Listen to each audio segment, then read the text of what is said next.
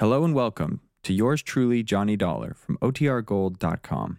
This episode will begin after a brief message from our sponsors. It was the week before Christmas, and all through the house, a creature was stirring. And boy, what a rat.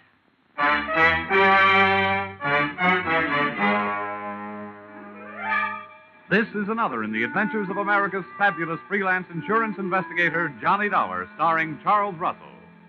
At insurance investigation, Johnny Dollar is only an expert. At making out his expense account, he's an absolute genius.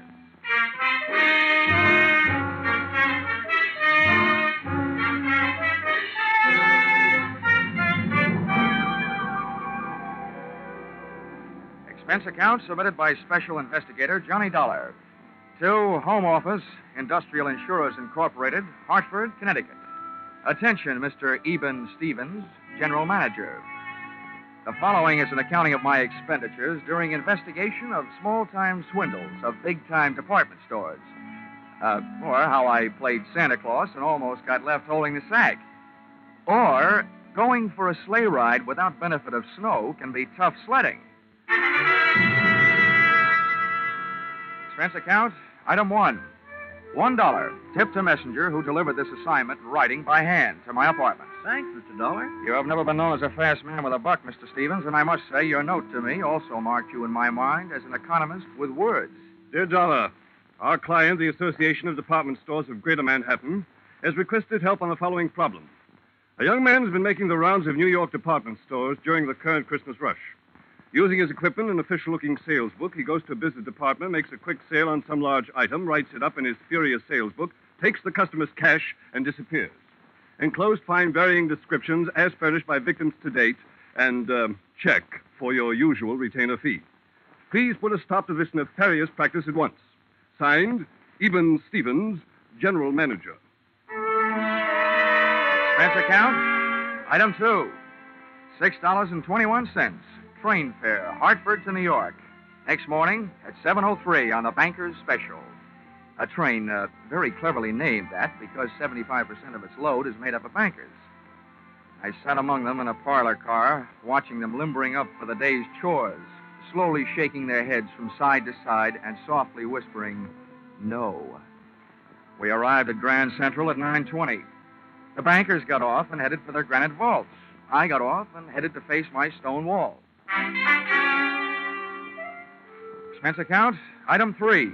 Four bits, cab fare to offices of the Association of Department Stores of Greater Manhattan. There, things got brighter right away. Her name was Judy Whitehall. Boy, how she'd been missed by the scouts for the Copacabana, I'll never know. I have been assigned to help you all I can, Mr. Dollar. What would you like to know first? Your home phone number. oh, well, maybe we better wait until later for that. Uh, how many stores are there in your association, Miss Whitehall?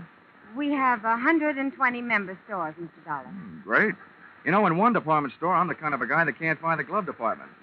And now I've got 120 stores in which to find someone I don't even know. Well, we do have the man's description. Yeah, as a matter of fact, we have a lot of descriptions, all slightly different. And the regular store detectives are all on the lookout. It's like looking for a noodle in a spaghetti sack. And all the sales personnel have been warned. Beautiful. What's beautiful? Your face. Well, really, Mr. Dollar. Hmm? After all. Oh, yeah. Oh, yes, I know. Business. Well, before I start, maybe you'd better give me a letter of, ident- of identification. If I spend all day moseying around department stores without buying anything, I can stand a good chance of getting picked up as a shoplifter. Right away. Follow me. All right. Oh, just a minute. Hello, this is Miss Whitehall. Oh, yes, Mrs. Sandler. Oh, my, that's terrible. My goodness, that's awful. Good gracious, that, that's worse. Well, well, the insurance investigator is here right now, Mrs. Sanders. We'll, we'll be right over. What's so terrible? Well, that man, the one we're looking for, he was in the Miller store making a phony sale in the camera department. Oh, you also said it was awful. It was. Uh, a little girl picked up a camera and snapped his picture, and the man tried to take it away from her, and the girl yelled, and then her mother screamed. And what made it worse? Well, a store detective came running, and the man shot him. Then he grabbed the little girl, camera and all, and, and ran off. They called the police. Really? I can't imagine why.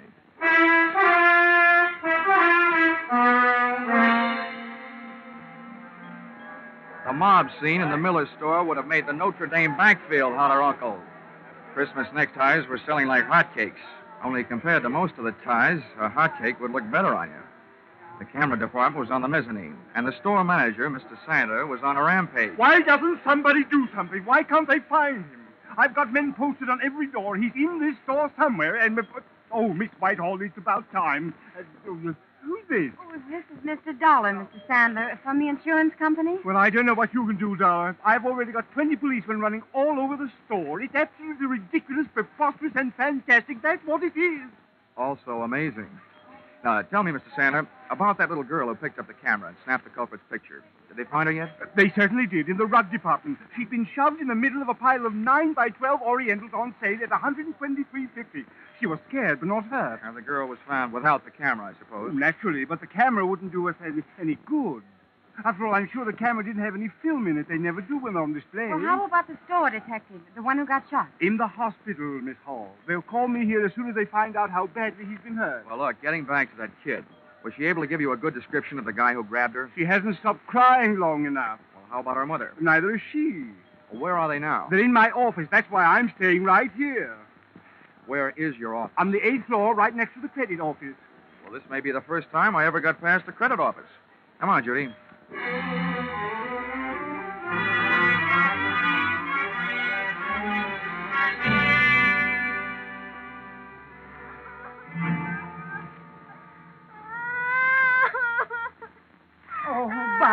Come on. Blow your nose. There.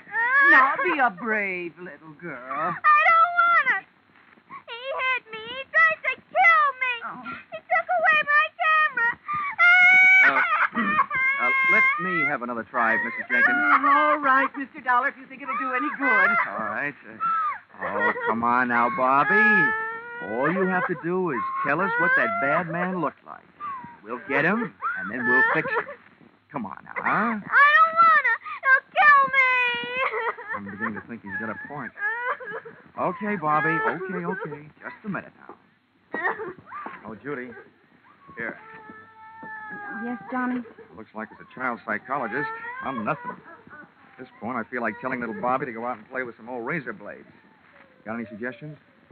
Well, uh, it is almost Christmas. Yeah. And one thing little girls don't want to do at Christmas is get in wrong with Santa Claus.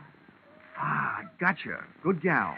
Where do we find Santa Claus? In the toy department on, on the fifth floor. Well, give me about five minutes to explain things to Santa, and then bring Bobby down. right. Oh, Bobby. what? Do you know what happens to little girls who make Santa Claus mad at them? Yes. What happens? They don't get to look at television before they go to bed.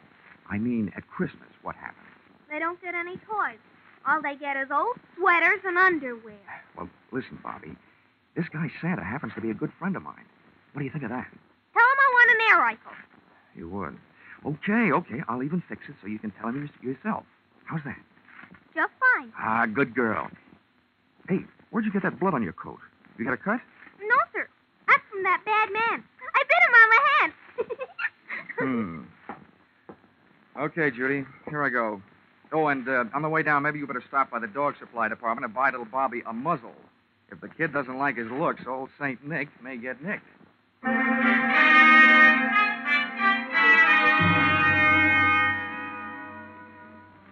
Department stores should have some kind of a congressional medal for salespeople who work in the toy department just before Christmas. I took the elevator down to five, and when that door slid open, Toy department. Let him out, please. It was like stepping into Dante's Inferno, junior grade. First, I got on a house phone and called Sandler, who was still in the camera department. He'd had word from the hospital. The store detective had died without regaining consciousness. I was no longer trying to catch a cheap swindler. I was now out to swap blood with a dirty murderer. A line of fidgety kids led me to Santa Claus, sitting benignly on his throne. I had a short talk with him and a short wait for Judy and little Bobby.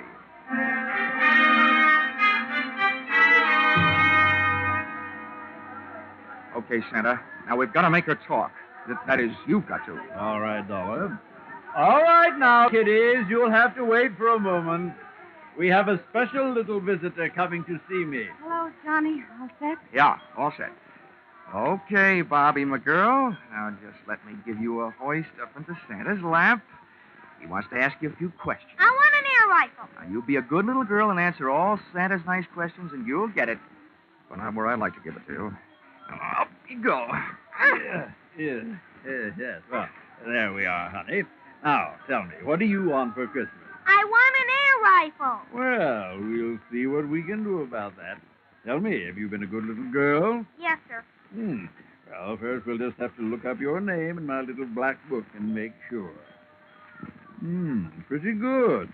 All but one little thing. What I do? I didn't do nothing. Well, that's just it.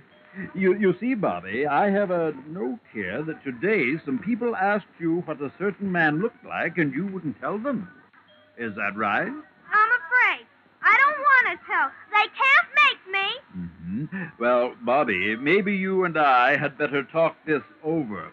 If you won't do something for us, how do you expect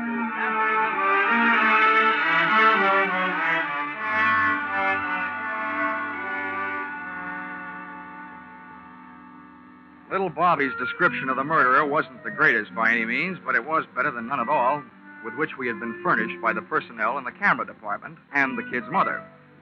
We took the girl to the advertising department, where an artist made a sketch. Armed with a drawing, we made a tour of the store exits, showing it to the police posted on every door, giving them a rough idea what to look for. A medium build, pudgy man with black hair. And when they came across such a character, he was to be issued an invitation to show his hands. If he was sporting Bobby's teeth marks, then they'd really know. Well, this chore out of the way, Miss Whitehall and I sank our teeth in a pair of sandwiches in the tea room. The Shopper's Delight sandwich, to be exact. Cream cheese, walnuts, watercress, and pineapple on whole wheat bread. Mmm.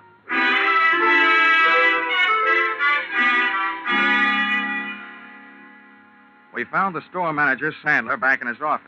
He, too, was eating, but he was on a diet of straight fingernails. Oh, terrible, terrible, terrible. That's what it is. Now, don't worry, Mr. Sandler. He'll be caught. As a swindler, he might have gone on for years.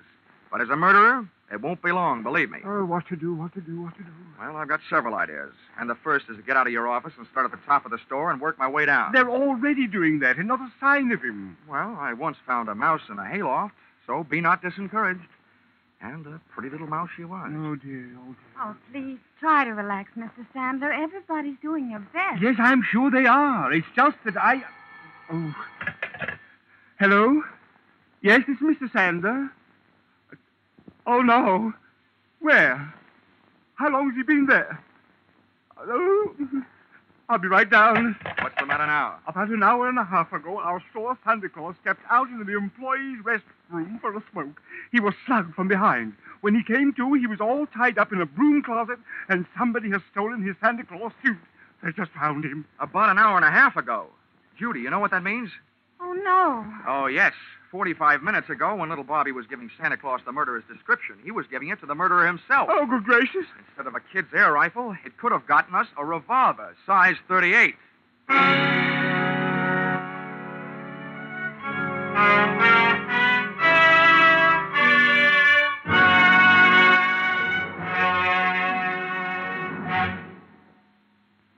In just a moment, we will return to the second act of Johnny Dollar. But first, CBS is going to bring you one of the biggest presents you ever received from show business tomorrow afternoon, Christmas Day.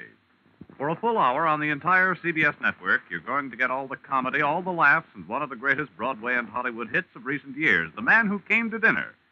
And the man who came will be played by none other than Jack Benny, plus Charles Boyer, Gene Kelly, Dorothy McGuire, Gregory Peck, and Rosalind Russell, plus Henry Fonda and John Garfield as narrators. You'll hear them all on CBS's special holiday hour tomorrow afternoon. Jack Benny, playing the man who came to dinner and breaking a leg, had to stay on and on and on. Now, with our star, Charles Russell, we return to the second act of yours truly, Johnny Dollar.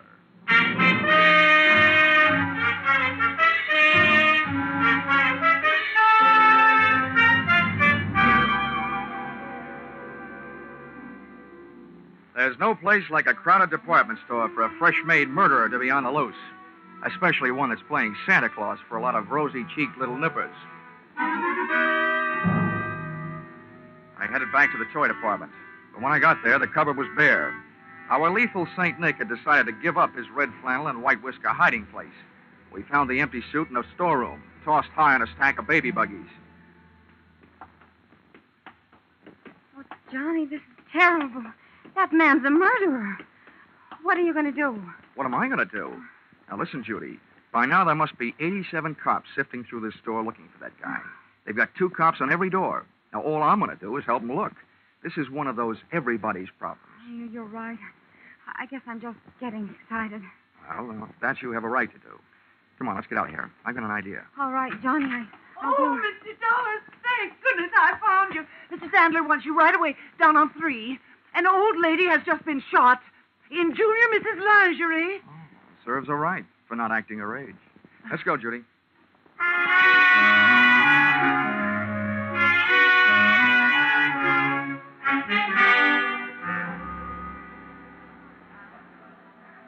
Oh. Right over here, Dollar. All right. Let him through, please. Let him. Lady, please stand back now. Well, Dollar, Yeah? congratulations. Before, this store was only going to sue that company of yours for one million dollars. Considering what this shooting will do to our reputation, I'm going to make that five million. Uh, Mr. Sandler, keep your powder dry. First of all, it's not my company. And second, you can't sue them for something they didn't do. And third, you'd better get this poor old gal to a hospital. How badly is she hurt? And how did it happen? The doctor's on his way, and we've sent for an ambulance. This woman was lost out on the back stairway looking for the ladies' room. That maniac saw her coming toward him and ran down the stairs, firing over his shoulder. The bullet just seemed to have grazed her left side. Uh, pretty lucky. Where are the police? They're searching all over the store. Dollar, what are we going to do? This is terrible for business. Well, I suspect that any minute now, the cops will be telling you to do something that's going to be even worse for business. Close the store. Well, but close the store? Why, we're staying open late tonight. It's the last minute rush. I'm just telling you what I think. I think the cops will double the lookouts on all the doors and make you close the store. Then they can go to work. We lose thousands of dollars. They can't make me close the store. If you stay open, you might lose a few more customers. The hard way. Where's that doctor? He'll be here any minute. Oh, Mr. Sandler. Well, yes, what is it? Well, they called up from the sporting goods in the basement. That man has been down there and held them up. And he took four guns and six boxes of ammunition. Six boxes of. Oh, my. Oh, what's this going to do to our store? If you're not careful, it's going to turn your store into the world's largest shooting gallery with live targets. You know what I suggest, Mr. Sandler? Oh, what? What? Tell me what. Don't wait for the police to tell you. Close the store.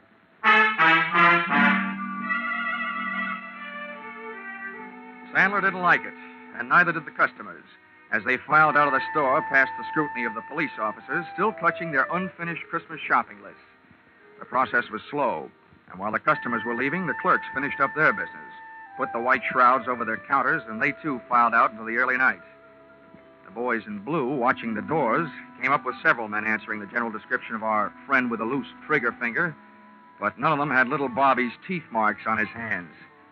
That made it a 50 50 chance that Mr. Killer was still in the building.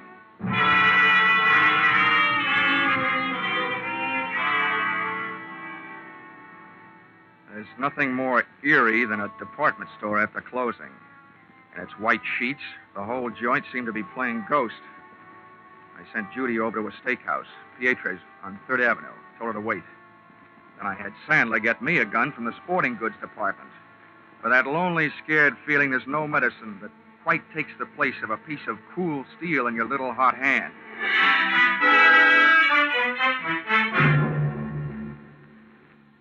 Sergeant, in charge of the police detail, posted men outside all exits. The rest he took up to the roof with him.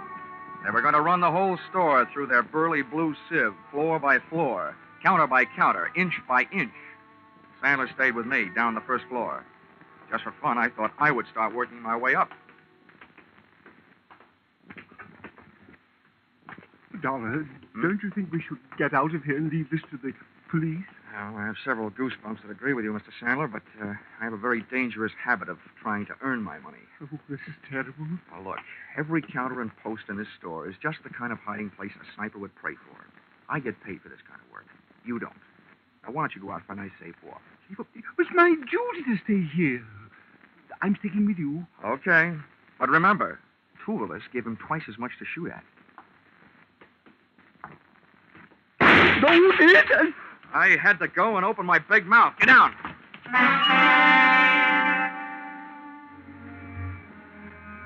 Getting down on that floor could have been committing suicide in itself.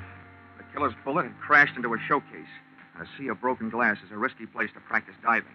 Having to swim out of it was twice as bad, but that's what I had to do. Oh, Mr. Dollar. Now, Sandler, keep your head down. Bury your face in that glass, but keep your head down. Yes, Dollar.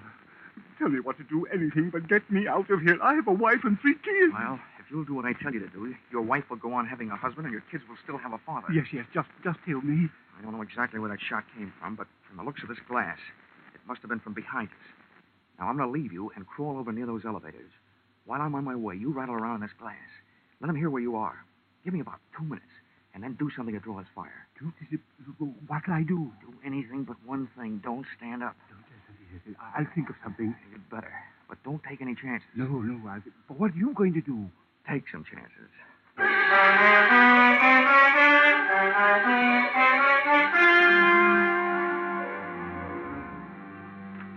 Once I was on my way, Sandler went to work with a vengeance.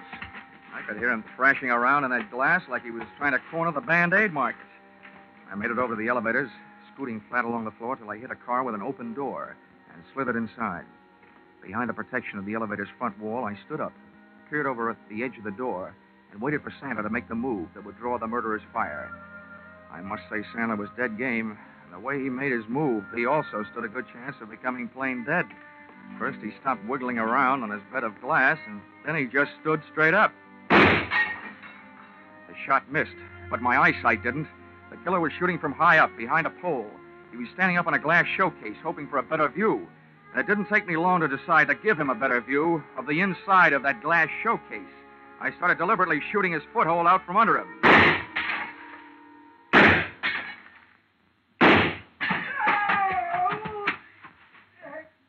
He was bleeding beautifully when I started to run, straight for the back of the store, firing as he ran. As one last souvenir, he threw his empty gun over his shoulder at me. People who live in glass houses shouldn't throw guns. I decided to join the track team and went on the chase. Back out of the main floor, through the employees' entrance, out to the dimly lit shipping department, and its loading dock filled with packages ready for shipment. I could hear him moving around among them. Okay, get your hands up and come out. I'm giving you a chance, but it's not going to last long. Get moving. I don't need your chance. I've got something better. Okay, so you want to play. I think I'll give you a couple of Yuletide presents early, and I'm sure nobody will mind if I open your head before Christmas.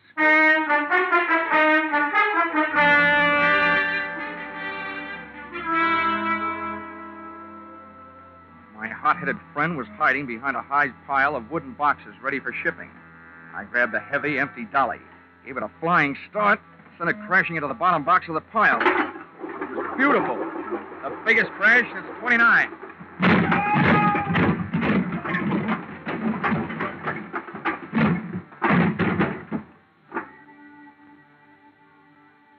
Tough fight, but, Mom, I don't think I won. At best, it was a draw.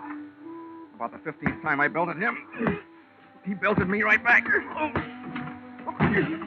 Then he got his hands on a hammer, laid it across the side of my head. I got the hammer, did the same for him, and made a hole in one. He fell squarely into a man sized packing case lying at the foot of the packing bench. I was getting weak, dizzy. I had to hold him. One thing to do top a case lying right there. Already. Nails part way in. Put it on right right over him. Nail it on. Good tight. Good tight. Good tight. Uh, everything is turning black.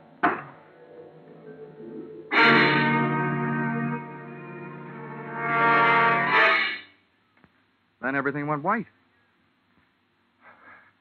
Hey, corny as this may sound, where am I? You're in the hospital, Johnny darling. Hmm? But don't worry. It's only a slight concussion. They brought you here last night. Oh, I suppose I have a hammer shaped hole in my head. No, no, darling. It hardly shows. Oh, oh. How could it these bandages covering it up? Well, at least I got him. Hmm? You what, dear? I got him. The killer. Oh, no, dear. You couldn't have. They're still looking for him. Oh, no. Oh, my gosh. What time is it? Eleven in the morning. I gotta get out of here. Why? Johnny! Johnny, please! Johnny, you're not supposed to get out! Oh, nurse! Nurse!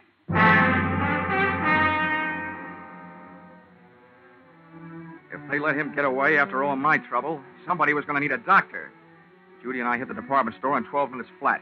One minute later, I was in the shipping department talking to the head man. Now, now, Mr. Dollar, just calm down. Everything's going to be all right. now, exactly what is it you want to know? That big packing case, the one that was lying right here in front of the bench last night, where is it? Oh, uh, the great big one? Yes, the great big one. The one about eight feet long and three feet wide? Yes, the one about eight feet long and three feet wide. Well, there was something very peculiar about that case. You're telling me. Where is it? Well, this morning we came to work. The boys saw it all packed up, so they put it on the truck for upper New York State. Oh, no. Oh, indeed they did. But what was peculiar about it, even though they found it all ready to go, later on they found all the merchandise that was supposed to go in it lying around loose. It had never really been packed. Well, then quick. The least you can do is tell me where it went. Well, now that I can do. That box was the boss's big annual charity shipment of goods. That particular box is on its way to some of the unfortunates who'll be spending this Christmas away from home. All right, so where is it? By now, it should be at the New York State Prison, up in Ossining.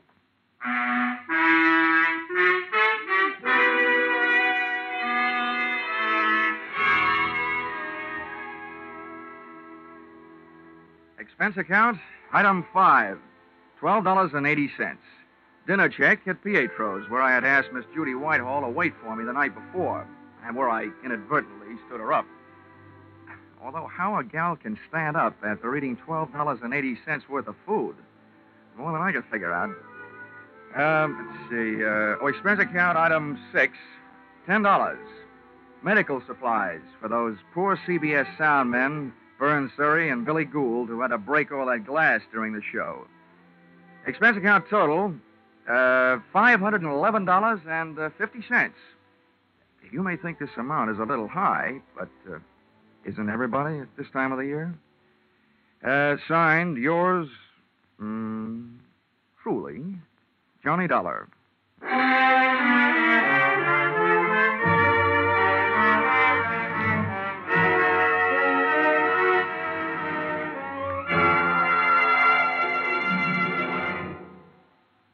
Yours truly, Johnny Dollar, produced and directed by Gordon T. Hughes. Stars Charles Russell. Script by Paul Dudley and Gil Doud. Featured in the cast were Jay Novello, Georgia Ellis, Marlene Ames, Parley Baer, Paul Dubov, and Connie Crowder. The special music is written and conducted by Leith Stevens. Your announcer is Bob Stevenson.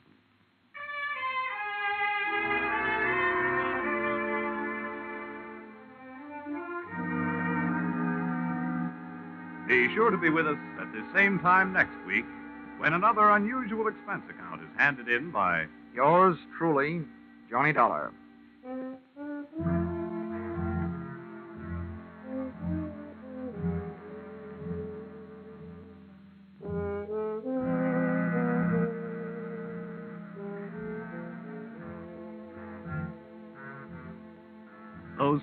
Pleasant gentlemen of music, Vaughn Monroe and Gene Autry, will be around with special Christmas music tonight on CBS. On his caravan, Vaughn will feature a medley of Christmas carols. And you'll hear the maestro and his band featuring Vaughn's new song success, The Jolly Old Man in the Bright Red Suit.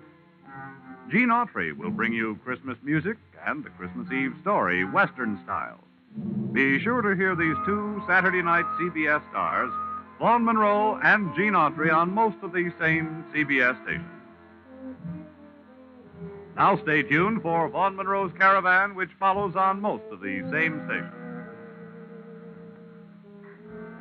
This is CBS, where yours truly, Johnny Dollar, meets adventure every Saturday night.